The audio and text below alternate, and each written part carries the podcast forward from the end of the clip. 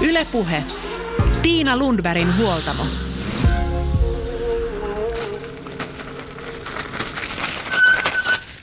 Lätkäharkat, viulutunti, jumppaharkat, lasten vientiä sinne ja tänne. Miehen sulkapallo, työmatka pyöräily, pyörän kunnostus, työtä, kodin siivousta, omien vanhempien tapaamista, synttärijärjestelyt ja vielä ennen nukkumaan menoa pyykit narulle. Mulla on joskus tunne, että toimeni perheen logistiikkapäällikkönä saa kovalevyn kuumenemaan. Tänä aamuna junassa pelästyin, että lähdinkö varmasti oikeaan suuntaan. Nyt voisi olla oikea hetki pysähtyä pohtimaan, miten arki oikein rullaa. Yle Puhe. Tänään huoltamolla lähdetään tarkastelemaan arkea katsomalla peiliin. Miten minä voisin paremmin? Miten elämä pysyy tasapainossa ja miten perheelämä saadaan balanssiin? Positiivisen psykologian maisteri ja äidin hoitokirjan kirjoittanut Taina Laane keskittyy lempeämpään arkeen. Erityisherkkiä hoitava psykologi ja aiheesta kirjan kirjoittanut Heli Heiskanen kehottaa rauhoittumaan ja Great Place to Workin yrityskulttuuriasiantuntija Joni Sarpo miettii asiaa työelämän näkökulmasta. Tervetuloa mukaan. Maailma paranee puhumalla. Huoltamalla aluksi kysytään Taina Laanelta, miten suodaan itselle lempeitä ajatuksia ja miten arjen tasapaino säilytetään? Hyvä uni on tietenkin tärkeää. Sitten sellainen, että mulla on sellaisia ihan omia hiljaisia hetkiä metsässä kävellen tai vaan kun tuolissa istuen ja seinää tuijottaen sellaisia, jossa niin kaikki vähän laskeutuu. Ja että mä yritän pitää itsestäni huolta myös sillä, että puhun itselleni kiltisti ja kivasti. Se ei aina onnistu, mutta yritän. Millaisia havaintoja sä oot tehnyt ihmisistä, jotka elää just ruuhkavuosissaan? Et mi- millaisia haasteita siellä arjessa on? No se on jotenkin se sellainen pa- palapeli, jossa on ihan hirveästi erilaisia osasia. Ja äidit varsinkin ottaa niin kuin kontolleen kaiken muistamisen. Ja sen metatyön. Niin, sen metatyön ja semmoisen ko- koordi- koordinoimisen. Vaikka ollaan tasa-arvoisia kumppaneita parisuhteessa, niin se jotenkin vaan sitten lankee äideille ja siinä on paljon, paljon tekemistä tietenkin. Ja sitten niin sen lisäksi tulee vielä semmoinen nykyelämän, semmoinen niin ulkoapäin tulevat jotenkin vähän sellaiset suorituspaineet, että meidän tarvii koko ajan parantaa meidän elämää olla niin kuin hyviä jossakin tai vielä parempia. Oli se sitten niin kuin liikunta tai ravitsemus tai kasvatus tai jotenkin ulkonäkö, kunto. Ja se, jos sen ottaa niin kuin kaikki nämä osa-alueet äidin elämää ja äiti yrittää tehdä nämä kaikki hyvin, niin kyllä siinä sitten tulee välillä väsy. Niin, työelämä vaatii, me vaaditaan itse itseltämme myös näitä maratoneja ja sixpackeja ja kaikenlaista muuta. Miten sä neuvoisit lähteä perkaamaan sitten sitä omaa vaatimuksien kenttää? No ihan välillä niin kuin pysähtyä ja ylipäätään huomata sellainen, että minkälainen pitäisi lista mun päässä menee niin kuin näitä erilaisia asioita, mitä mun pitäisi olla, jota mä en vielä ole ja tavallaan semmoinen niin lempeä tietoisuus, että onko tämä kohtuullista. Sanoisit sä kaverille, että, että, että tämä on kohtuullinen määrä asioita. Ja sitten toisaalta tehdä se toinen lista. Ihan, se on hyvä kirjoittaa ihan niin ylöskin, että missä, mitä mä teen jo hyvin, mihin mä oon tyytyväinen, mikä on niin riittävällä tasolla. Että sä siinäkin ajattelen, jos ajattelisit kaveria, niin mitä sä sanoisit silleen, että sä kohdistat tavallaan samantyyppisen huomion itseäsi, että mitä, mikä, mikä on sul, sulle, mistä sä sanoisit, että sä teet jo tosi hyvin ja paljon riittävästi. Ja että ne 30 erilaista yksityiskohtaa, joita sä tänään oot jo muistanut, niin on aika hyvin. Jos sä yhden unohdit, niin sä muistit 29. Niin, eli positiivinen itsepuhe. Kyllä, kyllä. Se on todella va- vaikea, vaativa laji, mutta se on meidän mielenterveyden kannalta tosi hyvä e, ja sen jaksamisen kannalta, koska silloin me saadaan enemmän siitä sellaista myönteistä energiaa virtaa sen sijaan, että olisi siitä sy- niin syyttämistä, syyllistämistä. Mun oma suosikkiajatus, johon myös turvaudun aika ajoin, kun se oma mopo lähtee keulimaan, niin se mun ajatus on se, että kaikkea ei voi saada yhtä aikaa. Että sixpackia, uutta työtä, uutta vauvaa ja niin edelleen. Kun maailmassa on niin paljon ai- mahdollisuuksia, niin on pakko opetella rajaamaan. Kyllä. Mitä sä ajattelet? Kyllä, just näin. Se on tosi minusta viisasta, koska nykymaailman haaste on se, että meillä on niinku mahdollisuuksia. Meille myös uskotellaan jollain tavalla koko ajan, että kun sä oot 50 mamma, niin sä voit olla sitä ja tätä ja tota ja vielä ryhtyä jonkun alan tohtoriksi ja vielä jotenkin näyttää kaksivitoselta ja, ja me, me niin kuin se jatkuva avoimuus, joka on maailmassa, niin on meidän mielelle kuormittavaa, myös, myös meidän lapsille. Että se on tietysti hieno asia, että meillä on paljon vapauksia. Mutta kun, jos ei sitä kukaan niin kuin ulkopuolelta rajaa, niin sun täytyy itse tehdä se rajaus. Ja silloin usein sellainen joku, mikä mulle on oikeasti tärkeää, niin on aika hyvä sellainen ajatus. Niin ja jotenkin saattaa tasapainoon, että myös, myös niin kuin tällaiset fyysisen alan treenerit ja valmentajat puhuu siitä, että, että jos on töissä tiukkaa, niin silloin ei treenata niin kovaa. Tai jos, sitten taas jos on töissä vähän rennompi viikko, niin silloin voi treenata kovempaa. Eli Kyllä. tasapaino. Se on tosi, tosi hyvä. Tiedetään myös esimerkiksi työhyvinvoinnin puolelta, että jos tavallaan koko ajan vaatimukset kasvaa, niin voimavarojen ja resurssienkin pitäisi kasvaa. Tämän saman voisi niin just muistaa, että jos mulla on sellainen tavallaan niin kuin vaativa jakso, niin että mä en kuormittaisi sitä mun omalla mielellä tai lisävaatimuksilla tai semmoisella syyllistämisellä, vaan päinvastoin mä lisäisin sitä voimavarapinoon lisää. Eli sitä kaikkea, mistä mä nautin, mikä on mulle hassua, hauskaa, kivaa – milloin mä voin ihan vaan olla ja relata. Ja siitä tulee se semmoinen tasapaino. Tavallaan se, musta se on äitiys on tietyllä lailla semmoinen huippuurheilu, että siinäkin sun, sun täytyy niinku olla balanssissa, että sä jaksat tehdä sitä lajia.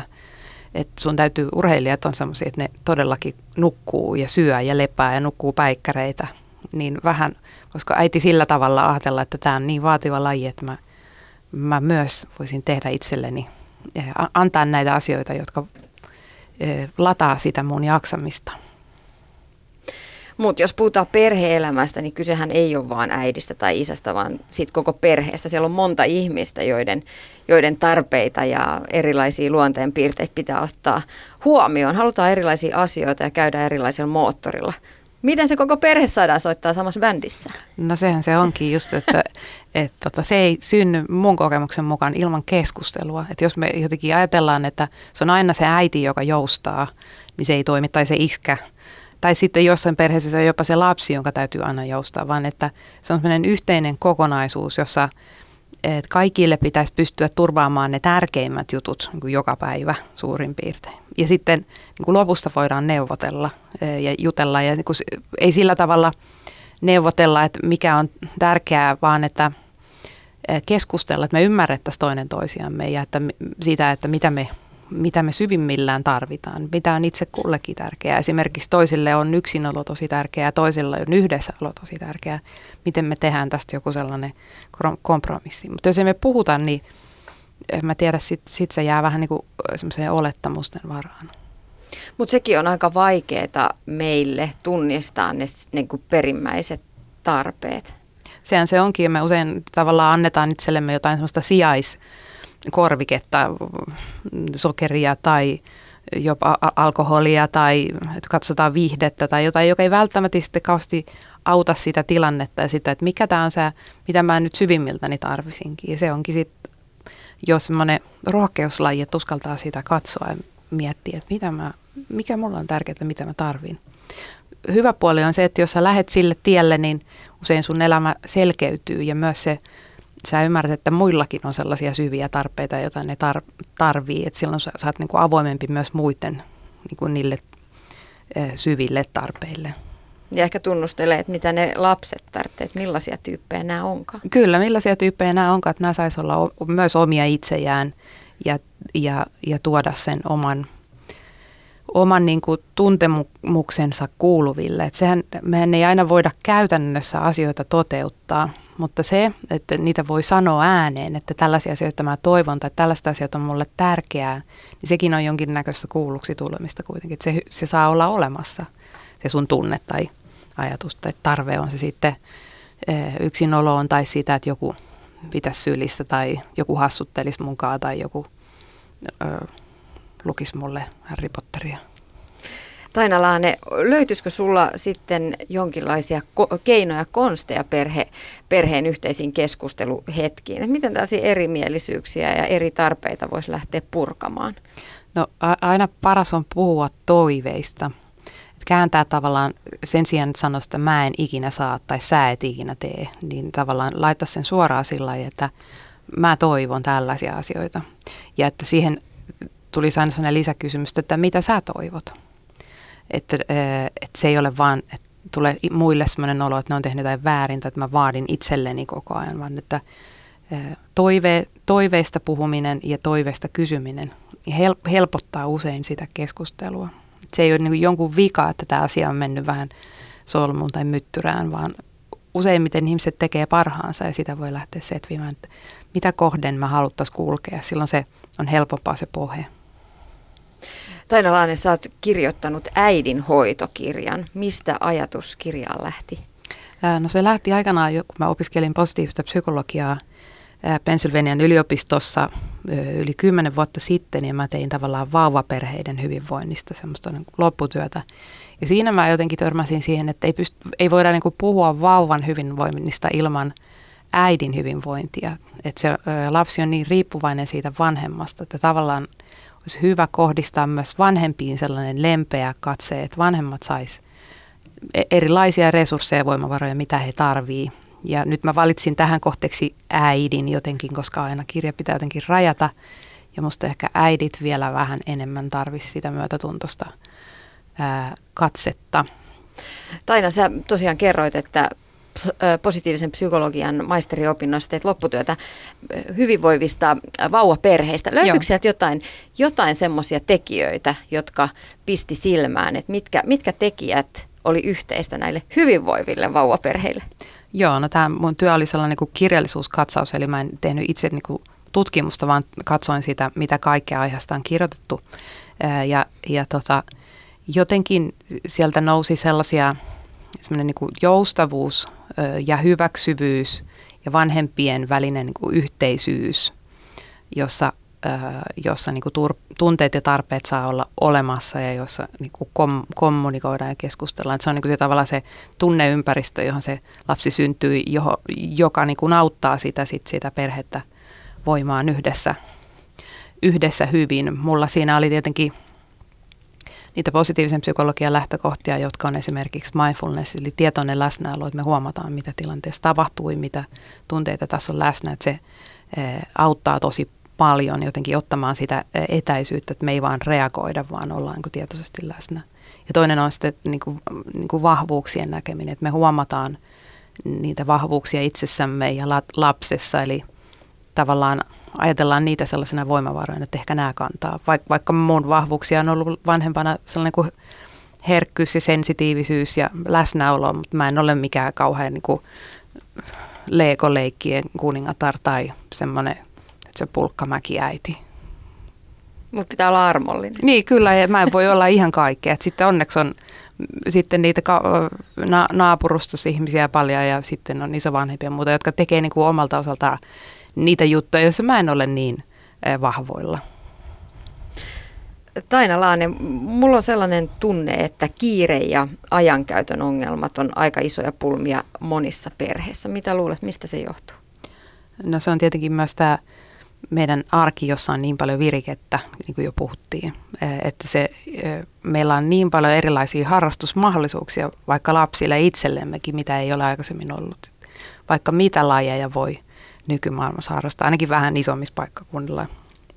Tai saati netissä, että se, se ihan se tavallaan, että nyky niin vanhemmuuden ja perhe-elämän yksi tärkeimpiä taitoja on rajaamisen taito. Se, että sä osaat sanoa, niin kuin, että, että ei, nyt mä laitan pikku, pikkuhetkeksi ulkomaailman niin kuin pois, että me ollaan tässä nyt vaan keskenään ja vaikka pelataan lautapeliä tai, tai jotakin, jotenkin muuten vähän rajataan sitä olemista – että se tekee musta sitä haastetta ja että me ollaan vähän ahneita, että me halutaan niin kuin kaikki tä- tässä elämässä.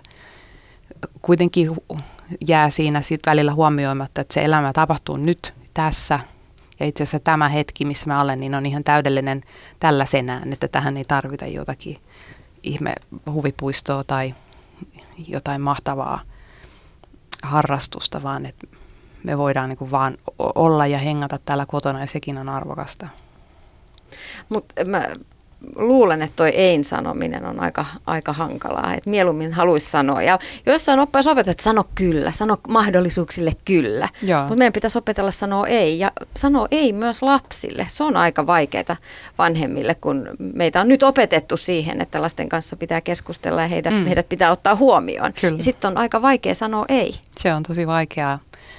Me haluttaisiin olla kivoja ja ystävällisesti kuka jaksaisi sitä tavallaan, että sä sanot ei ja sitten siitä tulee joku kiukkukohtaus. Se olisi paljon helpompi sanoa aina kyllä, mutta ää, niin kuin lyhyellä tähtäimellä, pitkällä tähtäimellä varmasti ei. Ää, mutta mua on auttanut sellainen ajatus, että se ei on, se tekee semmoisen tietyn kuin suojaavan ra, rajan. Se on niin kuin tavallaan sellaiset talon seinät, joiden sisällä ollaan. Että se, ei tarvitse sanoa ei kaikelle, mutta on niin jotkut sellaiset rajat, jotka lapsikin tietää ja, johon me voidaan aina palata. Ja jotka ei tarvi olla sellaiset niin kuin, jotenkin hirveän sillä tavalla jyrkät tai jotenkin, että jos niitä rajoja rikkoo, niin seuraa jotain hirveän pahaa, vaan ne on vaan sellaiset, että ei, nyt, nyt tähän, tämä ei nyt käy, että tässä menee se raja, mitä me tänään voidaan nyt asiassa tehdä. Ja se tuo meidän mielelle turvallisuutta, että me usein niin kuin unohdetaan se, että meidän mieli on kuitenkin kohtuullisen sellainen rajallinen yhdessä hetkessä, mitä se pystyy tekemään, vastaanottamaan, päättämään ja varsinkin lapsen mieli on rajallinen. Että jos meillä ei ole mitään ohjeita tai sääntöjä tai rajoja, niin se olo voi olla tosi semmoinen kaoottinen ja jopa paha meille itsellekin. Että on helpompi, kun me tiedetään, että mitä täällä voi tehdä ja mitä ei voi tehdä. Me ollaan nyt tässä Tainalainen jonkin aikaa tykitetty ongelmista ja, ja erilaisista pulmista, mitä ihmisillä on perheelämässä kiireen ja ruuhkan keskellä. Mutta sä oot tosiaan positiivisen psykologian maisteri ja katselet maailmaa niiden lasien läpi. Mm. Mitä positiivisen psykologian opinnot ovat antaneet sulle itsellesi vanhempana ja perheenjäsenenä? No ihan tosi paljon sitä, sitä ensinnäkin erikoistun aika paljon siihen mindfulnessiin ja niin kuin läsnäolon ajatuksiin, niin – niin ihan konkreettisia keinoja pysähtyä, pysäyttää mun mieleni semmoinen jatkuva virta ja vilinä ja auttaa myös lapsia siinä ja auttaa, antaa ö, tunteille nimiä ja huomaamaan, että kaikki tunteet on niin sallittuja. Ja kyllä sellainen näkökulma, että me saadaan katsoa meidän elämässä olevaa hyvää ja se on itse asiassa meille tosi tarpeellista. Ja että se hyväkin on totta. Että usein me ajatellaan jotenkin, että jotenkin hyvästä puhuminen on jostakin falskia, mutta jos sä nyt ajattelet vaikka sun elämässä olevia mukavia, hyviä asioita, ne on ihan yhtä totta kuin ne haasteetkin. Ja että me otettaisiin ne myös tavallaan todesta ja annettaisiin itsemme huomioida niitä ja nauttia niistä, niin siinä mä oon kyllä tullut vuosien myötä koko ajan paremmaksi. Että niitä on helpompi huomata ja pitää mielessä, olla, olla siis kiitollinen niistä, kiittää. Ja sanoa muille hyvää palautetta silloin, kun he toimii sillä tavalla. Ei vaan niin kuin silloin, kun he toimi, tekee jotain ihan mahtavaa, vaan ihan arjessa sanoo kiitos ja mukava, kun sä teit tämän, kiva, kun sä muistit ja huomioit ja tämä on tärkeää arvokasta. Mulla on sellainen äh, tunne ja kokemus myös ihan omasta perheelämästä, että, että me kuvitellaan, oleva, kuvitellaan, että toiset on ajatusten lukijoita. Että se aviopuoliso niin ymmärtää, kun mä ajattelen, että onpas hän kivasti tehnyt nuo iltapalat tuossa lapsille. Niin kyllä, että se on niin itsestään sellainen, että mä kerran sen sanoin ja se, että mä olen tässä, niin sehän tarkoittaa. Ja tässä me tehdään koko ajan sellainen, niin kuin, eikö se ole tietynlainen sellainen harha, että meidän ei kannattaisi sanoa tai tarvitsisi sanoa niitä asioita ääneen ja lapsille myös. Että lapsille maailma ei ole millään tavalla itsestäänselvää, että jos me kiitetään heitä esimerkiksi siitä, että he on ajoissa tai he on muistanut tai että he vei nätisti ää, lautaset tiskipöydälle tai että hienosti, hienosti ihan itse tänään menit kouluun, niin, niin se ei tee ihmistä hemmoteltua, vaan se tuo sellaisen arvostuksen tunteen, että se, että mä, mä yritän ja teen täällä parhaani, niin joku huomasi sen. Ja sama koskee tietysti puolisoa ja itseäkin. Mä kirjoitin äsken oikein ylös tänne, kun sä mainitsit tänne yhden ajatuksen positiivisen psykologian mahdollisuuksista ja nimenomaan mindfulnessin mahdollisuuksista. Kysy itseltäsi, mitä tunteita on läsnä. Hmm. Esimerkiksi aamuruuhkassa kotona eteisessä. Mitä tunteita on läsnä? Kyllä. Ja pysähtyy siihen. Kyllä, hetkeksi. Ja sitä usein ajattelee, että tässä menee kauan, mutta se, että sä hengität syvään ja huomaat, että mitä tunteita on läsnä, mitä nousee nyt. Ja sitten sä huomaat, että jaha, kiire, ahdistus tai joku itse, itse asiassa sä huomaat, että sua häiritsee se, että sun työkaveri ei soittanut takaisin ja teillä oli joku asia kesken ja nyt sä sen takia murriset nyt sille lapselle, joka kuitenkin yrittää siinä laittaa kovasti kengännauhoja kiinni. Ja sitten sä huomaat sen, että tähän ei itse asiassa liittynyt nyt tähän tilanteeseen, vaan että toinen tekee parhaansa niiden kengännauhojen kanssa. Sun on helpompi olla rauhallinen ja loppujen lopuksi päästä ajoissa töihin ja että se tilanne ei tavallaan turhaa kärjisty sun omien niin kuin ajatusten ja tunnereaktioiden takia.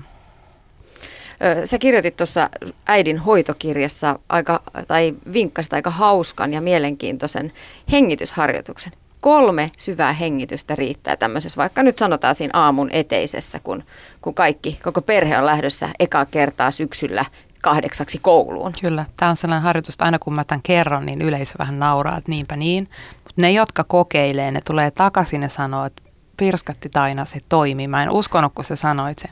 Mutta se, mikä se tekee, mä voin kertoa sen kohta, niin on se, että se tavallaan se, kun meillä on sellaisia automatisoituneita reaktioita, jotka nousee, tavallaan niin kuin samat jutut joka aamu, niin se vähän niin kuin katkaisee sen ja sinne tulee pieni tila sulle reagoida jotenkin toisin.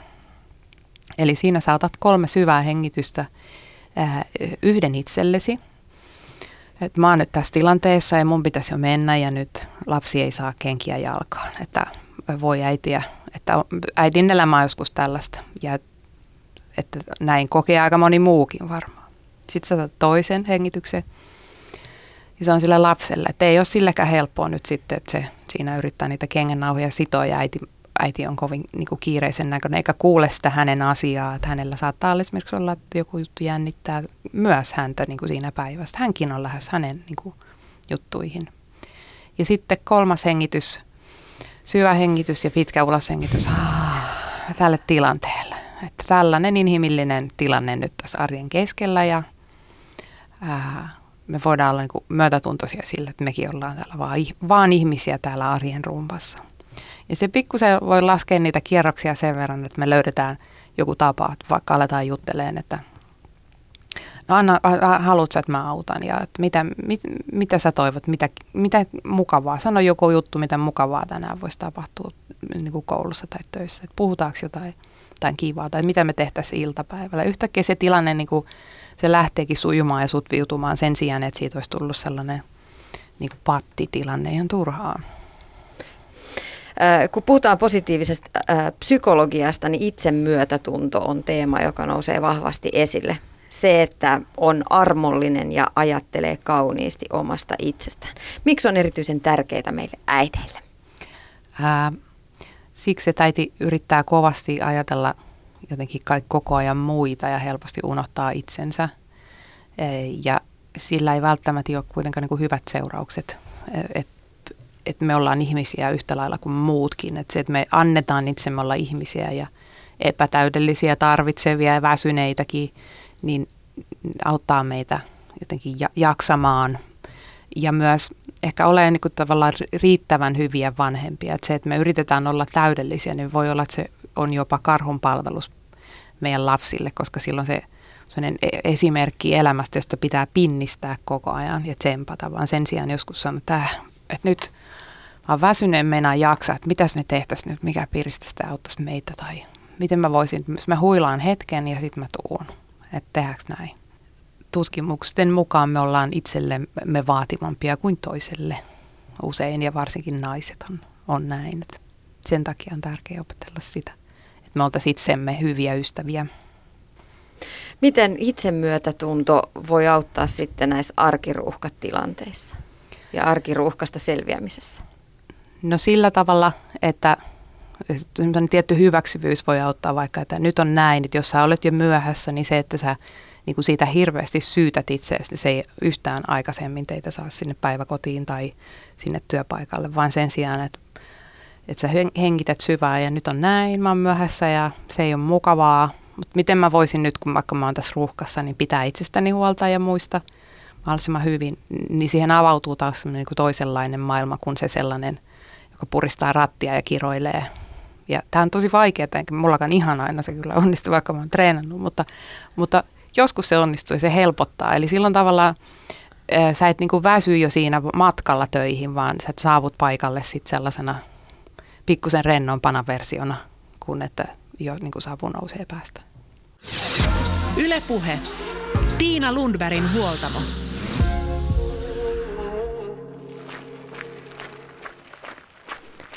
Edellä haastateltavana oli positiivisen psykologian asiantuntija ja kouluttaja Taina Laane. Itsen myötätunnolla ja lempeydellä kurkistetaan arjen sujuvuuteen seuraavaksi työelämän näkökulmasta. Great Place to Work-yritys auttaa organisaatioita kehittymään paremmiksi työpaikoiksi ja menestymään vahvemmin. Miten se tehdään niin, että ihmiset eivät pala loppuun ja ovat motivoituneita ja energisiä ja kokevat elämänsä olevan tasapainossa? Yle Puhe. Syksyllä on taas saatu lukea arkistressistä, arkirumpasta, ruuhkavuosista, kiireestä, riittämättömyyden tunteesta. Nyt puhutaan siitä, miten hyvä työyhteisö tai työpaikka voi tukea ihmisen jaksamista näissä ruuhkavuosissa. Mitä sä ajattelet? Siis kokonaisuutena, kun mietitään nimenomaan niitä hyviä parhaita työpaikkoja, niin siellä nimenomaan ytimessä on se ihminen kokonaisuutena. Että totta kai meillä on se työpaikka, työpaikan ulkopuoliset asiat, mutta nimenomaan se, että miten se kompo saadaan toimimaan mahdollisimman hyvin ja onnistuneesti siinä, että se ihminen pystyy keskittymään siihen omaan työhönsä mahdollisimman hyvin. Eli nähdään se ihminen nimenomaan kokonaisuutena, että sieltähän se lähtee sitten kokonaan, kokonaan rakentumaan. Mutta suomalaisessa työelämässä perinteisesti on ajateltu, että ne kotiasiat jätetään ihan oikeasti kokonaan ulkopuolelle ja niistä ei puhuta hyvä, jos puhutaan edes kahvipöydässä, että ne ei kuulu tänne. Me tarvitaan aika isoa kulttuurinmuutosta myös, toki sitä on jo tapahtunut. Kyllä, siis ehdottomasti sitä on jo tapahtunut ja siitähän sitten parhaat työpaikat vuosittain näyttää hyvää esimerkkiä, että se on oikeasti mahdollista ja kannattavaakin tehdä niin päin. Mutta edelleen niin kuin sanoit, niin totta kai vaaditaan iso kulttuurimuutos täällä suomalaisissa työpaikoissa, suomalaisessa yhteiskunnassa siinä, että se on oikeasti ok puhua niistä asioista ääneen, koska ihan yhtä lailla se vaikuttaa, jos on vaikka niitä pieniä lapsia, huonosti nukuttu yö, niin et sä todellakaan pysty antaa heti aamusta ja koko päivää sitä täyttä 100 prosenttia versus sitten tilanne, että sä olisitkin saanut nukuttua hyvin sen yön ja olisit virkeänä heti aamusta lähtien. Miten sitten ihan konkreettisesti arjessa se koko arkipaletti saadaan toimimaan? Perhe, työ, harrastukset. Millaisia hyviä käytäntöjä on näissä hyvissä yrityksissä, joita vuosittain tosiaan palkitaan hyvästä työkulttuurista? Totta kai siellä on tosi paljon ja niin kuin alussa sanoin, niin perustuu hyvin vahvasti siihen, että nähdään se ihminen kokonaisuutena. Mutta sitten nimenomaan siihen liittyen, niin no mietitään myös niitä meidän ihmisiä, mitkä on heidän elämäntilanteeseen kokonaisuuteen palvelevia juttuja.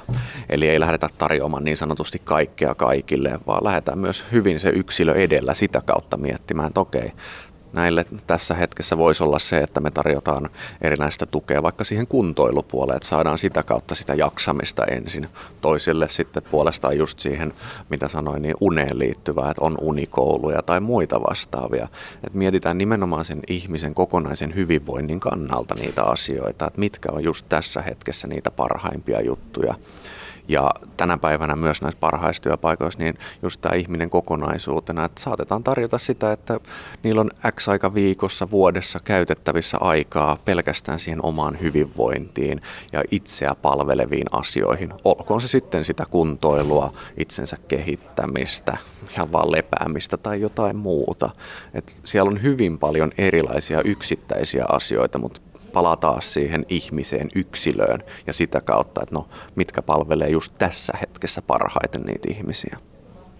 Kun tämä työkulttuurin muutos alkoi joitain vuosia, ehkä kymmenen vuotta sitten Suomessa, silloin työpaikoille rupesi tulee pingispöytiä ja, ja erilaisia kivoja kahvi, kahvipaikkoja, jopa baarin olen nähnyt jossain, jossain työpaikassa, ää, biljardipöytää, tällaista. E, nyt tästä on siirrytty siis askel eteenpäin siihen, että ruvetaan tarjoamaan esimerkiksi hyvinvointipalveluja. Voi tulla vaikka personal trainer tai juoksuvalmentaja vetämään, vetämään näille kiinnostuneille omia ryhmiä ja tarjotaan jopa, jopa tämmöistä palvelua. Onko mä ymmärtänyt ihan oikein? Joo, siis noi on tosi hyviä esimerkkejä, just näin. Sellaisia tarjotaan ja halutaan sitä kautta auttaa niitä ihmisiä, jotta he pystyvät antaa sen parhaansa siinä työn tekemisessä. Ähm, olen itsekin nähnyt pingispöytiä, biljardipöytiä ynnä muita vastaavia, mutta se, että mikä on ehkä mediassa maalattu väärinpäin niistä asioista, on se, että ne on nimenomaan sitä työn tauotusta varten, yhteistä ajanviettoa ynnä muuta. Ja mitä on kuullut sitten, niin se, että kun sä siinä samalla, kun sä vaikka pelaat jotain tällaista, niin vaihdat niitä kuulumisia sen kollegan kanssa, sparrailet jostain tietystä työhön liittyvästä ongelmasta, haasteesta, niin ne myös ratkee siinä, kun sä et ole perus ää, työpöydän ääressä aina, vaan että sä meet sinne toiseen ympäristöön ja sparrailet toisen ihmisen kanssa, niin sieltä voi tulla tosi huikeitakin ideoita. No tänä päivänä tämän ajan työyhteisöistä kun puhutaan, niin usein nousee seuraavanlaisia termejä. Nousee hyvä keskusteluyhteys, itseohjautuvuus, rohkeus, luottamus. Perataan vähän yrityskulttuuriasiantuntija Joni Sarpo näitä termejä. Ja lähdetään itseohjautuvuudesta. Siitä puhutaan niin koulumaailmassa, ihan pienten lasten kanssa kuin aikuisten työpaikoillakin. Mitä se ihan oikeasti tarkoittaa? Tosi iso kysymys ja varmasti siihen löytyy, just jos menee ihan googlettamaan, niin tosi paljon erilaisia määritelmiä, että no mitä se nyt oikeasti tarkoittaa ja millä tavalla se näkyy. Mutta enemmänkin se, että mitä siinä nähdään ns. väärin monesti, niin on nimenomaan se, että vaikka puhutaankin, että me ollaan itseohjautuva tai me halutaan olla itseohjautuva organisaatio, niin siellä taustalla pitää olla tietynlaiset rakenteet ja prosessit, jotta ne ihmiset pystyy toimimaan itseohjautuvasti, eikä se esimies tai joku muu vastaava ole siinä niin sanotusti vahtimassa tai ohjaamassa sitä toimintaa, vaan nimenomaan se, että ne arjen organisaation prosessit, rakenteet varmistaa sen, että ihmiset pystyy tekemään sujuvasti sitä työtä ja sitä kautta niitä päätöksiä myös. Niin, joskus, joskus mennään tässä itseohjautuvuudessa myös vähän kuin väärään suuntaan sillä, että ihmiset kokee myös jäävänsä yksin ongelmiensa ja sen arjen kanssa, kun tietyllä tavalla niin kuin hyvässä, hyvässä hengessä halutaan antaa vapautta. Kyllä siis ehdottomasti just näin, että juurikin se, mihin on törmännyt tässä edellisinä vuosina, niin just organisaatio, joka on toiminut pitkään tietyllä tapaa, haluaakin nyt yhtäkkiä olla itseohjautuva, niin eihän se tapahdu sormia napsauttamalla, vaan nimenomaan se vaatii jälleen kerran sitä tietoista johtamista siellä taustalla, että no millä tavalla ja miten me nyt oikeasti muutetaan se toiminta, jotta siitä tulee pikkuhiljaa askel kerrallaan itseohjautuvaa ja just näin. Ihmiset tarvii eri tavalla sitä tukea, olkoon se sitten siltä esimieheltä, kollegalta, joltain muulta ihmiseltä, niin miten näissäkin tilanteissa varmistetaan se, että jos sillä ihmisellä tulee niitä kysymysmerkkejä sinne päähän, niin no miten se ratkaistaan? Miten sen kanssa mennään eteenpäin? Niin siitä on hyvin vahvasti myös kyse, että miten varmistetaan ne tavat, kanavat, paikat, missä ihminen pystyy sitten oikeasti, jos tulee sellainen tilanne, että no nyt mä en oikein tiedä, miten tämän kanssa pitäisi edetä. No miten ö, yritysjohtaja voi viedä yritystään kohti itseohjautuvuutta. Että mitkä on niitä hänen sasi prinsiippejä, mitkä pitäisi ottaa huomioon, jos vaikka lähtee muuttamaan tällaista autoritäärisempää yrityskulttuuria uuteen tähän päivään? No kokonaisuutena noista termeistä jo, mitä mainitsit alkupuolella, niin hyvin vahvasti sinne luottamukseen, vuorovaikutukseen liittyy. Eli miten, olkoon se juuri tällainen muutos tai joku toinenkin muutos, niin nimenomaan se, että no miten se ei pelkästään sen yhden johtajan, vaan koko johdon ja esimiesten toiminta rakentaa sitä luottamusta, osoittaa sen, että me ollaan oikeasti kiinnostuneita niistä ihmisistä, heidän kokemuksistaan, mielipiteistään, jotta pystyy oikeasti pureutumaan niihin oikeisiin asioihin oikealla tavalla. Että se lähtee hyvin vahvasti siitä, mä sanoisin keskustelusta ja sitä kautta ymmärryksen lisäämisestä ja yhteisen ymmärryksen luomisesta. Että se mahdollistaa sitten sen, että olkoon se sitten, että me halutaan olla se itseohjautuva tai jotain ihan muuta, mutta kuitenkin se, että siellä yhdessä luodaan se ymmärrys ja sitä kautta mennään eteenpäin. Joni Sarpa, mä just mainitsin vapauden ja vastuun ja ne liittyy vahvasti tähän, tähän itseohjautuvuuteen ja tämän päivän työkulttuuriin. Mitäs sitten nämä vapaamatkustajat, jotka vähän käyttää niin kuin huonosti sitä vapauttaan ja toisista kollegoista alkaa tuntua, että siellä vaan niin kuin lepsuillaan. Pitäisikö siinä kohdassa johdon siirtyä enemmän vahtikoiraksi?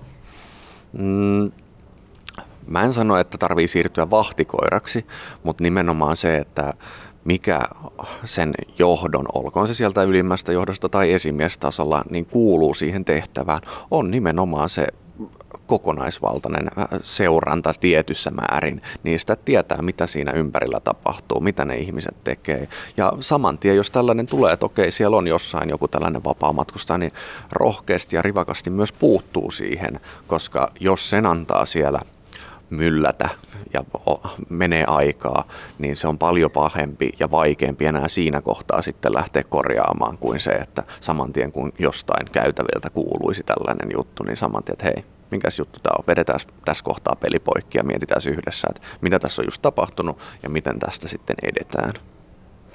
Luottamuksesta puhutaan paljon nykyisessä työkulttuurissa.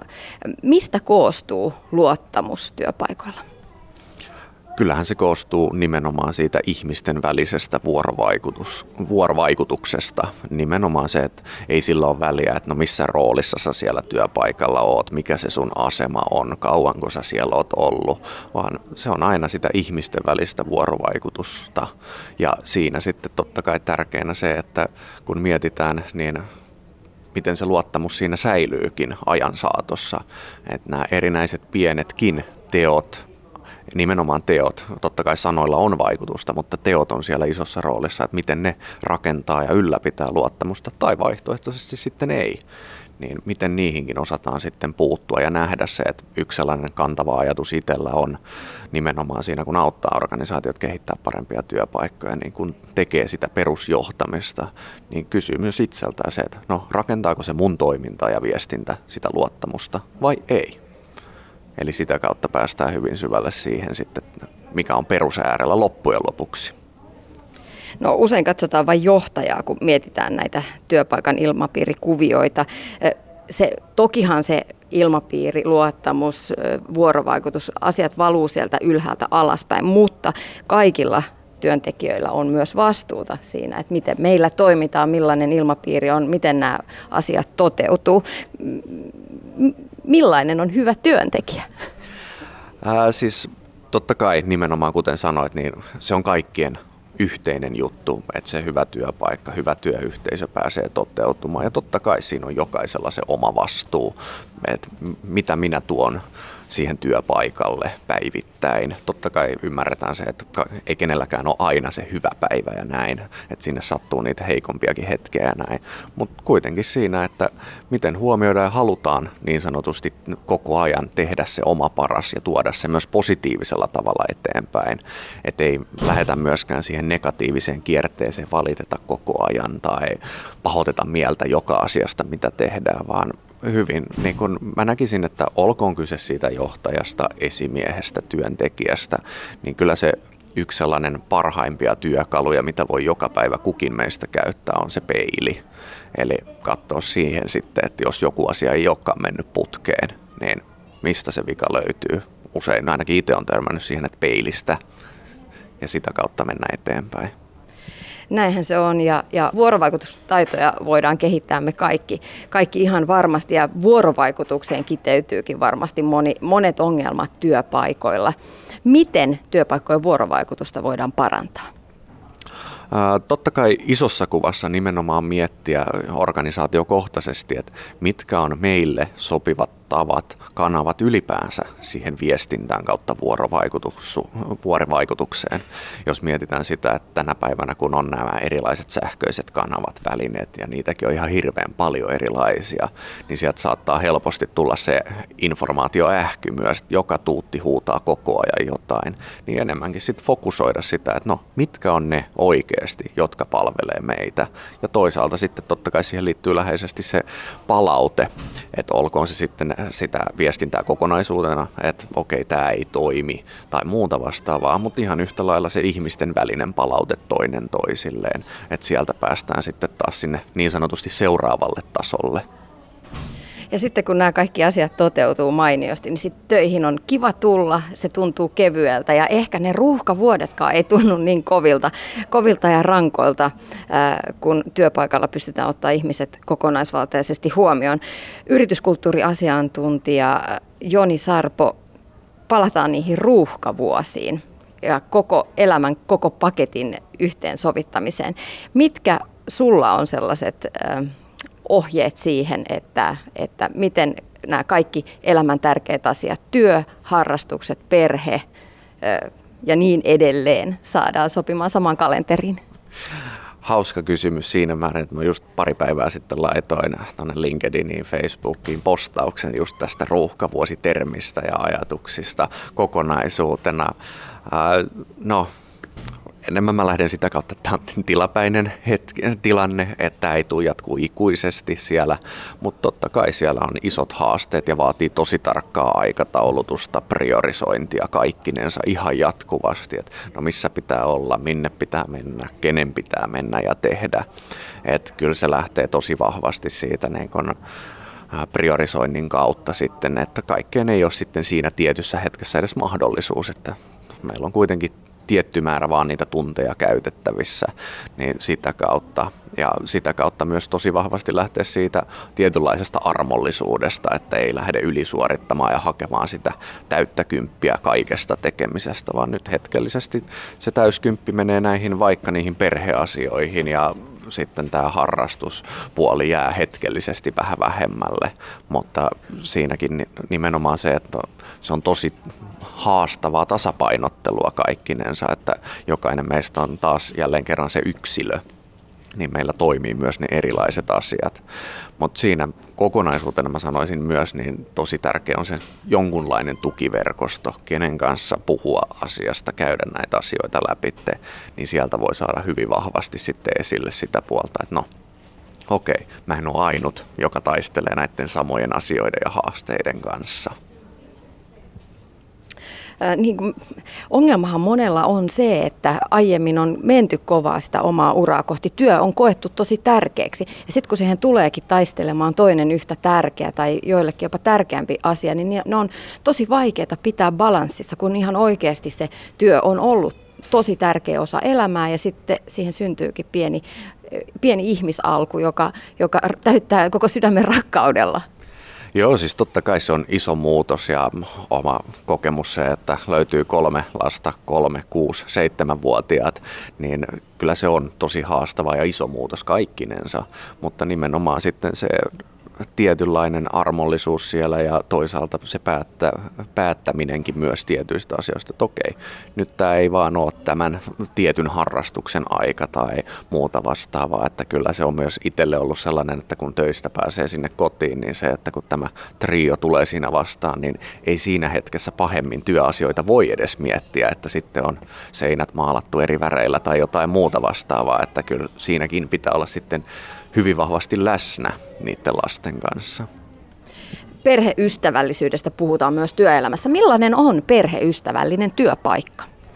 No nimenomaan se, että huomioidaan se, että ihmisillä on sitä perhettä, niin sanotusti voisi sanoa muuta elämää sen työn ulkopuolella ja huomioidaan se, että esimerkiksi työjoustavuus, siitähän puhutaan paljon, että on niitä erilaisia keinoja, tapoja, jotka osoittaa sitä, että esimerkiksi tehdään etätöitä tai ylipäänsä se työn tekeminen, niin sitä voi tehdä monella eri paikalla. Ajalla ei ole niin suurta merkitystä tai ää, miten huomioidaan sitten se, että jos pitää mennä vaikka hakemaan se lapsi tiettyyn kellonaikaan sieltä päiväkodista tai muualta, niin sitten niissä myös joustetaan ja se on myös sitten all fine. Se ei ole niin merkityksellistä ja tärkeää sitten, että ymmärretään, että se kuuluu tähän meidän elämään. Että se on olennainen osa sitä ja me hyväksytään se ja tietyllä tapaa halutaan sitä kautta positiivisesti näyttää, että näin, näin se elämä kuuluukin mennä, että ei ole pelkästään se työ, vaan nimenomaan se, että me saadaan sitä kautta myös usein niiltä ihmisiltä paljon suurempi panos sinne työpaikalle, kun työnantajan toimesta annetaan näitä erinäisiä apuja, työkaluja, joustoja sinne työntekijöiden suuntaan. Joni Sarpo, yrityskulttuuriasiantuntija Great Place to Work-yrityksestä. Uh, Great Place to Work, onko teillä sellainen? Kyllä siis ehdottomasti on ja se mitä laitoinkin tuossa tuonne someen, niin, niin tota, yhtenä isona arvostettavan asiana itsellä on nimenomaan se, että sillä työntekemisen paikalla ajalla ei ole suurta merkitystä, vaan se työn tulos, se puhuu siellä sitten puolestaan. Ja kun se hoituu, niin on tosi vapaata, että missä tekee ja milloin tekee sitä omaa työtä. Ja henkilökohtaisesti se on nimenomaan tässä ruuhkavuosissa tosi tärkeä elementti, että sitten mä pystyn jaksottamaan sitä tekemistä hyvin eri tavalla, joka palvelee sitten mua myös ihmisenä ja mä pystyn sitä kautta antaa paremman panoksen myös siihen työhön itsessään. Ylepuhe. Tiina Lundbergin huoltamo.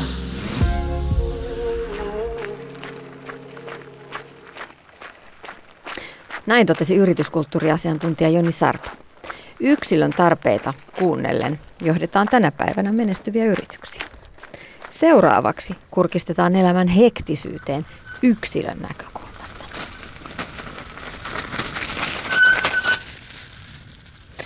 Tuntuuko arki sinusta erityisen raskalta? Isot ihmisjoukot, kovat äänet tai valot epämiellyttäviltä? Oletko erityisherkkä? Viime vuosina on alettu puhua erityisherkistä ihmisistä. Suomen erityisherkkien yhdistys perustettiin vuonna 2013. Onko kyseessä sairaus, joka vaatii diagnoosin vai ihmisyyden kirjoon liittyvä ominaisuus? Toiset tykkäävät melusta, toiset rauhasta. Puhelimen päässä on nyt psykologi Heli Heiskanen. Miten erityisherkkyys määritellään? No, erityisherkkyys on synnynnäistä ja koko hermojärjestelmän herkkyyttä, joka mahdollistaa sen, että voi aistia ja reagoida sekä tunne- että aisti ärsykkeisiin tavallista voimakkaammin ja syvemmin ja kokonaisvaltaisemmin. Ja tosiaan se on ihan normaali ominaisuus noin 20 prosentilla sekä naisista että miehistä, ei minkäänlainen vika tai vamma. Millaisia piirteitä erityisherkkyyteen liittyy?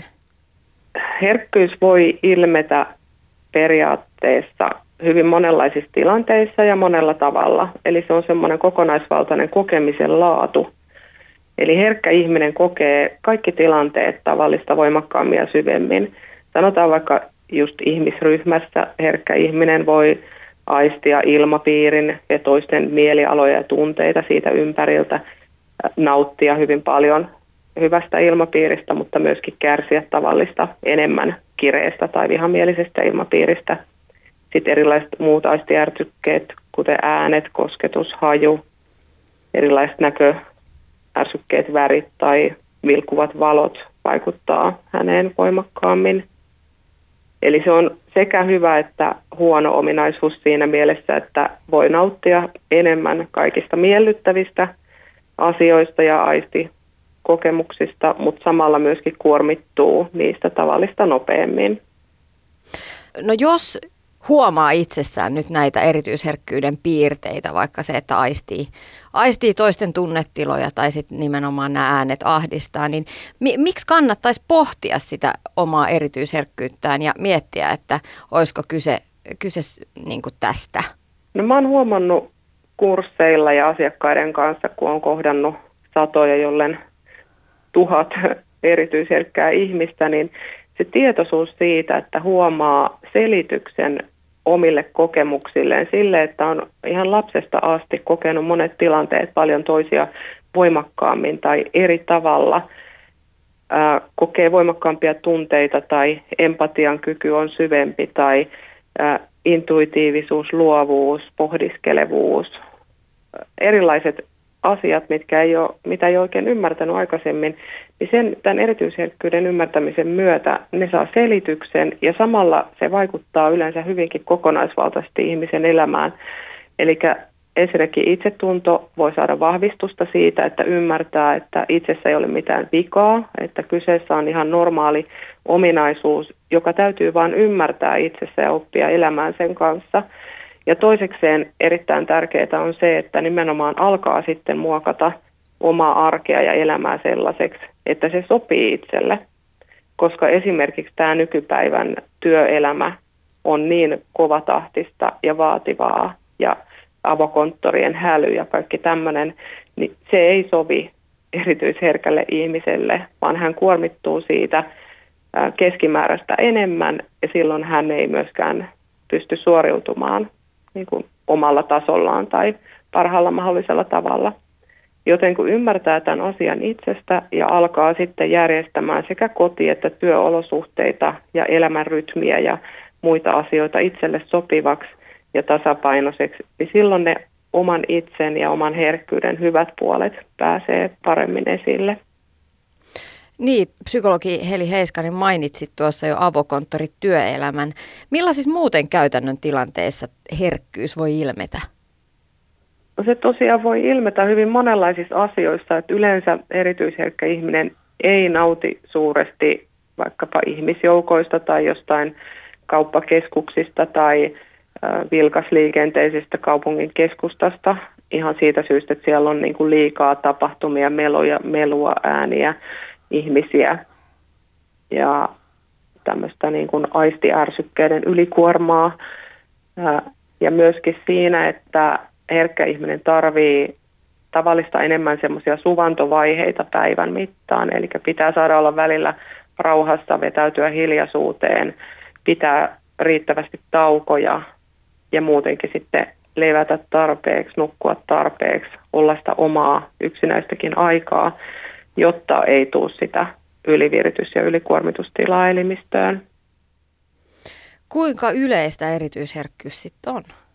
Joo, kyllä se arvioitu, että parikymmentä prosenttia sekä tytöistä että pojista syntyy erityisherkkänä ja sehän on ominaisuus, joka säilyy sitten läpi elämän.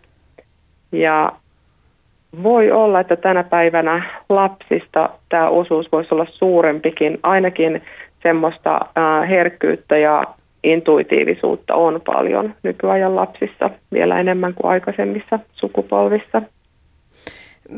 Mik, miksi tästä, tai mitä sä luulet, psykologi Heli Heiskanen, minkä takia erityisherkkyys on noussut otsikoihin ja puheenaiheeksi just nyt?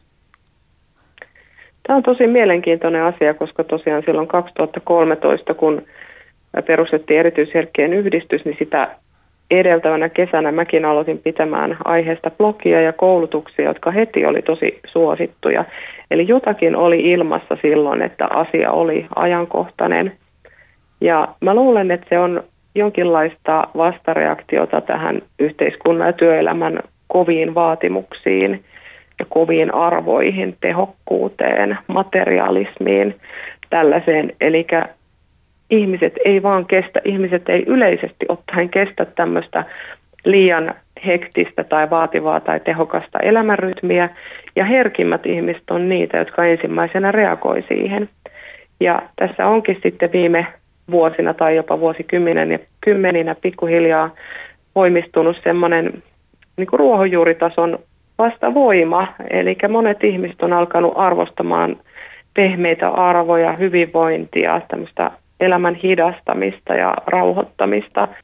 Niin, että vaikka ajattelisi sitä, että tällainen 24H-yhteiskunta, se, että kaikki kaupat on auki, kaikki valot on päällä 24 tuntia, helpottaisi meidän arkea, niin sitten kuitenkin ehkä sellainen vanha ajatus siitä, että muista pyhittää lepopäiväsi, niin olisikin hyvä meille, aika monille ihmisille, se, että olisi niitä suvantovaiheita, niin kuin sä sanoit, Heli Heiskanen? No nimenomaan siis, mutta sanotaan näin, että ei tämä 24H-yhteiskunta itsessään ole mikään ongelma, mutta se vaatii meiltä yksilöiltä paljon enemmän sitä itsemme säätelyä, että me osataan sitten itse ottaa se lepoaika ja lepopäivä ja hiljaisuus ja muu et periaatteessa totta kai se tuo mahdollisuuksia, että sä voit sitten hoitaa asioita milloin haluat, mutta sun pitää sitten itse oppia tosiaan säätelemään omaa elämää. Ja sitten toinen juttu, että just miksi nyt puhutaan tästä aiheesta verrattuna vaikka 70-lukuun, niin silloin kun tavallinen elämänrytmi oli niin selkeätä, rauhallista, kaikki oli töissä kahdeksasta neljään tai yhdeksästä viiteen ja kaupatkin meni suurin piirtein viideltä kiinni ja muuta.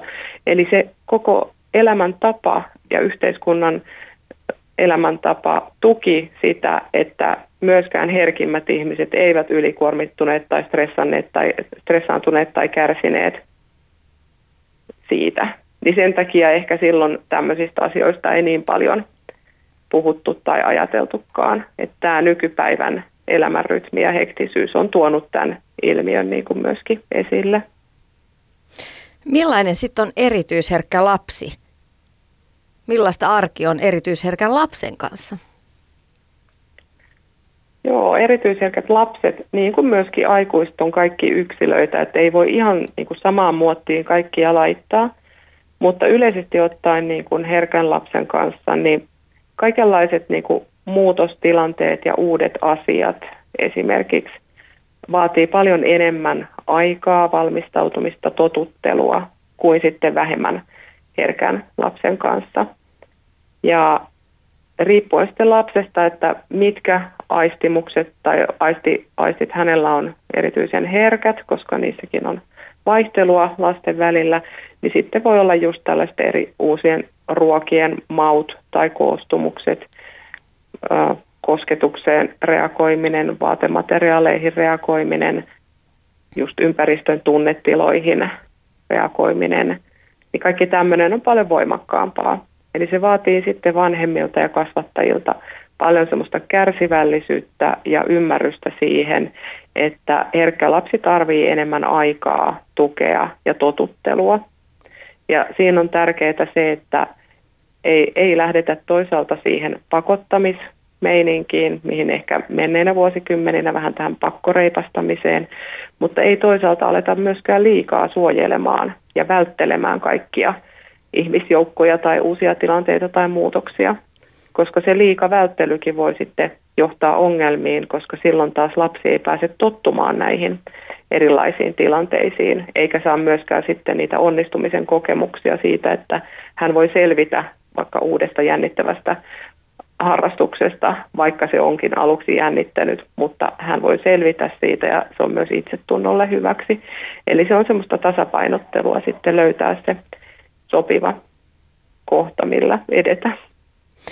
Psykologi Heli Heiskanen, sä oot kirjoittanut aiheesta blogia, kirjaa ja käyt, pidät myös kursseja, koulutusta. Mitä ihmiset kertoo, että miten oma elämä on muuttunut, kun on ymmärtänyt oman erityisherkkyytensä? Se on monelle aika mullistava kokemus, että aika usein käytetty ilmaisu on, että kuin taakka olisi pudonnut harteilta, kun ymmärsi tämän asian. Eli kyllä se voi olla tosi mullistava ja yksi iso tekijä siinä on se, että moni herkkä ihminen on kokenut olevansa jollain huonolla tavalla niin kuin erilainen kuin muut. Ja se on sitten voinut syödä myös itsetuntoa, eli että on, on tullut sellainen kokemus, että on jotain vikaa itsestä.